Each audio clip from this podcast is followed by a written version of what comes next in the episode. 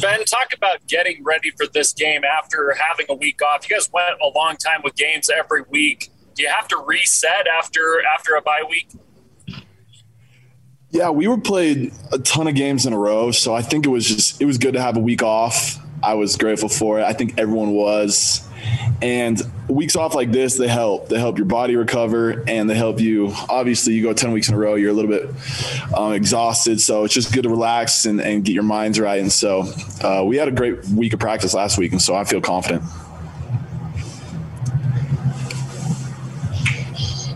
Hey, Ben. Hey, Ben, what's it like traveling two time zones away to play? Is it a factor at all? Or, uh, I've asked your teammates about this, so maybe I'm overplaying it a little bit, but I got a story to write. So, uh, what's what's, uh, what's it like going to? Is it any different on a player? I would say, obviously, the climate being different, like it's going to be more humid down there, and so that might affect um, the players. But when it comes to just traveling, like the plane ride's not a huge deal.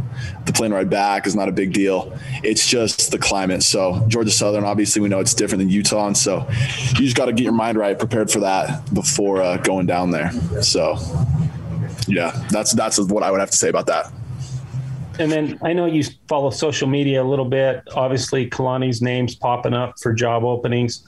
Is that a distraction at all? How does that how does that play out in the locker room among the players?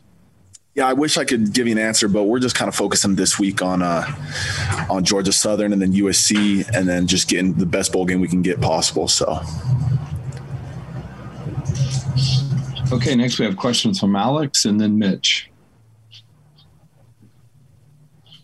Hey, Ben, um, what do you think has been the main difference for you guys these last three wins compared to, um, you know, the two, uh, the two losses in a row earlier in the season? Yeah, Alex, thanks. Um, it's uh, we've had a we've had some great weeks of practice, and I think obviously you uh, you get humbled a little bit by Baylor. I think after that loss, we just kind of realized, hey man, we got to get ourselves back together, get practicing hard, and, and keep doing the things that got us to our first you know initial five wins. So uh, we got a great coaching staff, and they and they put us in positions to win. And so just trusting those guys, trusting the guys around you, getting back to the weight room, getting strong.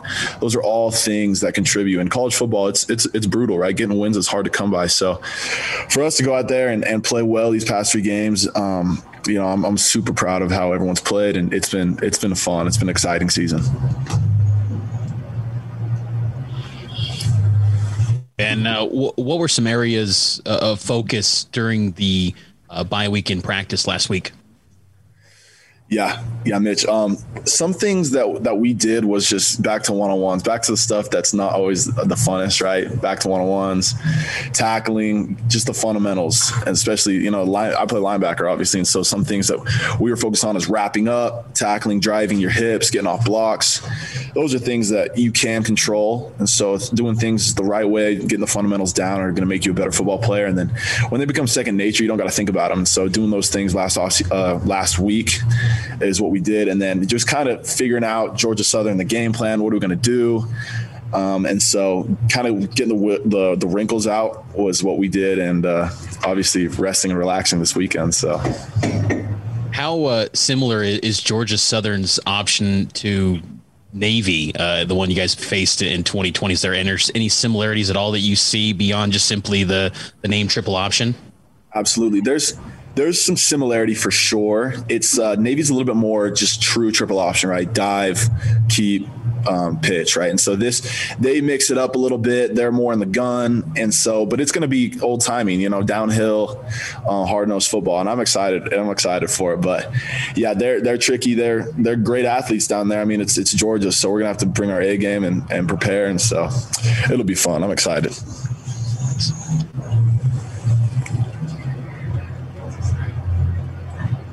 Uh, Jake, go ahead.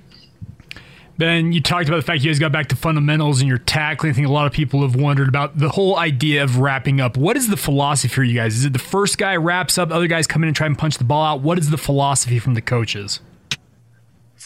The first guy, just get the guy down. Right? You want to you want to get the solo tackle, just get him down, stop him, and so Uh, that's that's huge. Obviously, you're looking for turnovers, and that's something that you. I mean, that's that's next level. You always got to be doing that. But first guy, get them down. If not, just swarm. The whole defense is you want to be, you know, every hat on the ball. So getting everyone there is is something huge. But if you can get the tackle down yourself, that's the biggest part. But wrapping up, you know, that that gives your teammates opportunities to get in there and, and clean up the tackle. So um, those are those are those are the fundamentals. Just tackle the guy and then stop. Keep your feet driving.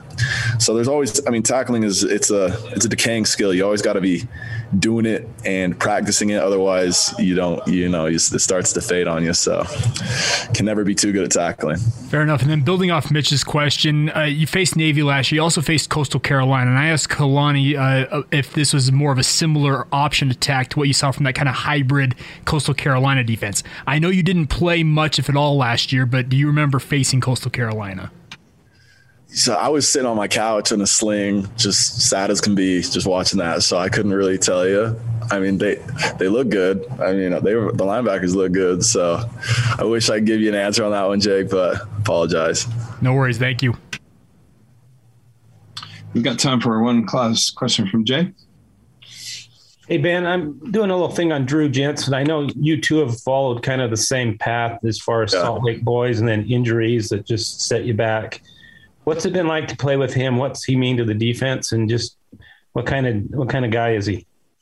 Jensen's a stud. I got nothing but good things to say about Drew. He's a high energy guy, and uh, you know I'm, I'm, gonna be sad. I mean, it, he's moving on, and so it's gonna be sad to see him go, but he'll he'll be great in whatever he does. Super genuine guy, and so I'm excited for him. Whatever he tackles next in life, but he's for sure going to be missed. And he's a great he's a great player. You know, fundamentally sound, great athlete, and so it'll be sad to see him go. But he's uh, he's been a stud, and and you know, city boys we up. So it's good to have him out there.